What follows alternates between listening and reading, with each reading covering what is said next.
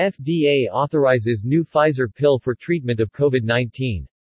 Paxlovid is available by prescription only and should be initiated as soon as possible after diagnosis of COVID-19 and within five days of symptom onset. Today, the U.S. Food and Drug Administration issued an Emergency Use Authorization EUA.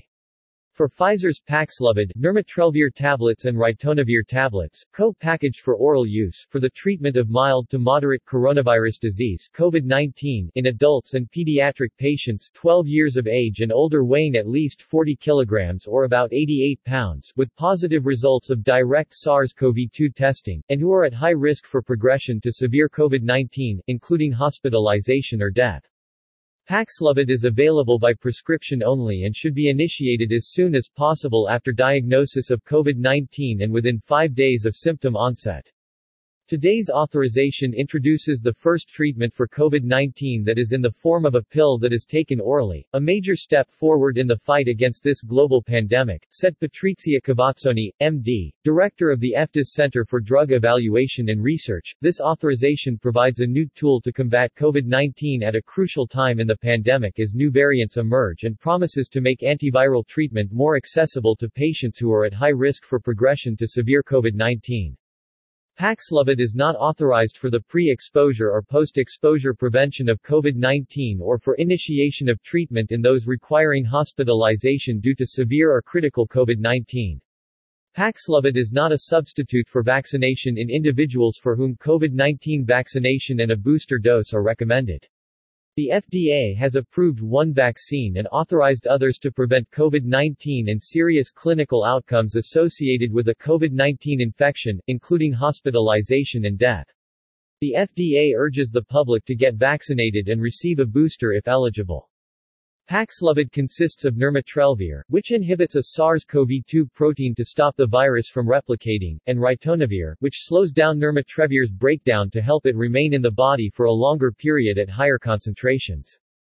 Paxlovid is administered as three tablets two tablets of nirmatrelvir and one tablet of ritonavir, taken together orally twice daily for five days, for a total of 30 tablets. Paxlovid is not authorized for use for longer than five consecutive days. The issuance of an EUA is different than an FDA approval. In determining whether to issue an EUA, the FDA evaluates the totality of scientific evidence available and carefully balances any known or potential risks with any known or potential benefits of the product. Based on the FDA's review of the totality of the scientific evidence available, the agency has determined that it is reasonable to believe that Paxlovid may be effective for the treatment of mild to moderate COVID-19 in authorized patients. The agency has also determined that the known and potential benefits of Paxlovid, when used consistent with the terms and conditions of the authorization, outweigh the known and potential risks of the product. There are no adequate, approved and available alternatives to Paxlovid for the treatment of COVID-19. The primary data supporting this EUA for Paxlovid are from EPIC-HR, a randomized, double-blind, placebo-controlled clinical trial studying Paxlovid for the treatment of non-hospitalized symptomatic adults with a laboratory-confirmed diagnosis of SARS-CoV-2 infection.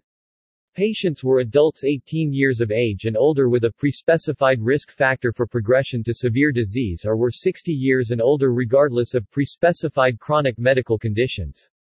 All patients had not received a COVID-19 vaccine and had not been previously infected with COVID-19. The main outcome measured in the trial was the proportion of people who were hospitalized due to COVID-19 or died due to any cause during 28 days of follow-up. Paxlovid significantly reduced the proportion of people with COVID-19 related hospitalization or death from any cause by 88% compared to placebo among patients treated within five days of symptom onset and who did not receive COVID-19 therapeutic monoclonal antibody treatment. In this analysis, 1,039 patients had received Paxlovid, and 1,046 patients had received placebo and among these patients, 0.8% who received Paxlovid were hospitalized or died during 28 days of follow-up compared to 6% of the patients who received placebo. The safety and effectiveness of Paxlovid for the treatment of COVID-19 continue to be evaluated. Possible side effects of Paxlovid include impaired sense of taste, diarrhea, high blood pressure and muscle aches. Using Paxlovid at the same time as certain other drugs may result in potentially significant drug interactions. Using Paxlovid in people with uncontrolled or undiagnosed HIV-1 infection may lead to HIV-1 drug resistance. Ritonavir may cause liver damage, so caution should be exercised when giving Paxlovid to patients with pre-existing liver diseases, liver enzyme abnormalities or liver inflammation. Because Paxlovid works, in part, by inhibiting a group of enzymes that break down certain drugs, Paxlovid is contraindicated with certain drugs that are highly dependent on those enzymes for metabolism and for which elevated concentrations of certain drugs are associated with serious and or life-threatening reactions.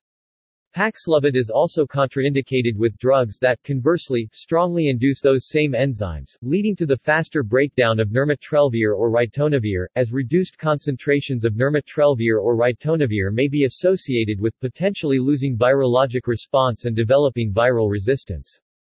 Paxlovid cannot be started immediately after discontinuing such medications because the effects of those medications remain after discontinuation. Paxlovid is not recommended in patients with severe kidney or severe liver impairment. In patients with moderate renal impairment, a reduced Paxlovid dose is needed. Patients with kidney or liver problems should discuss with their healthcare provider whether Paxlovid is right for them.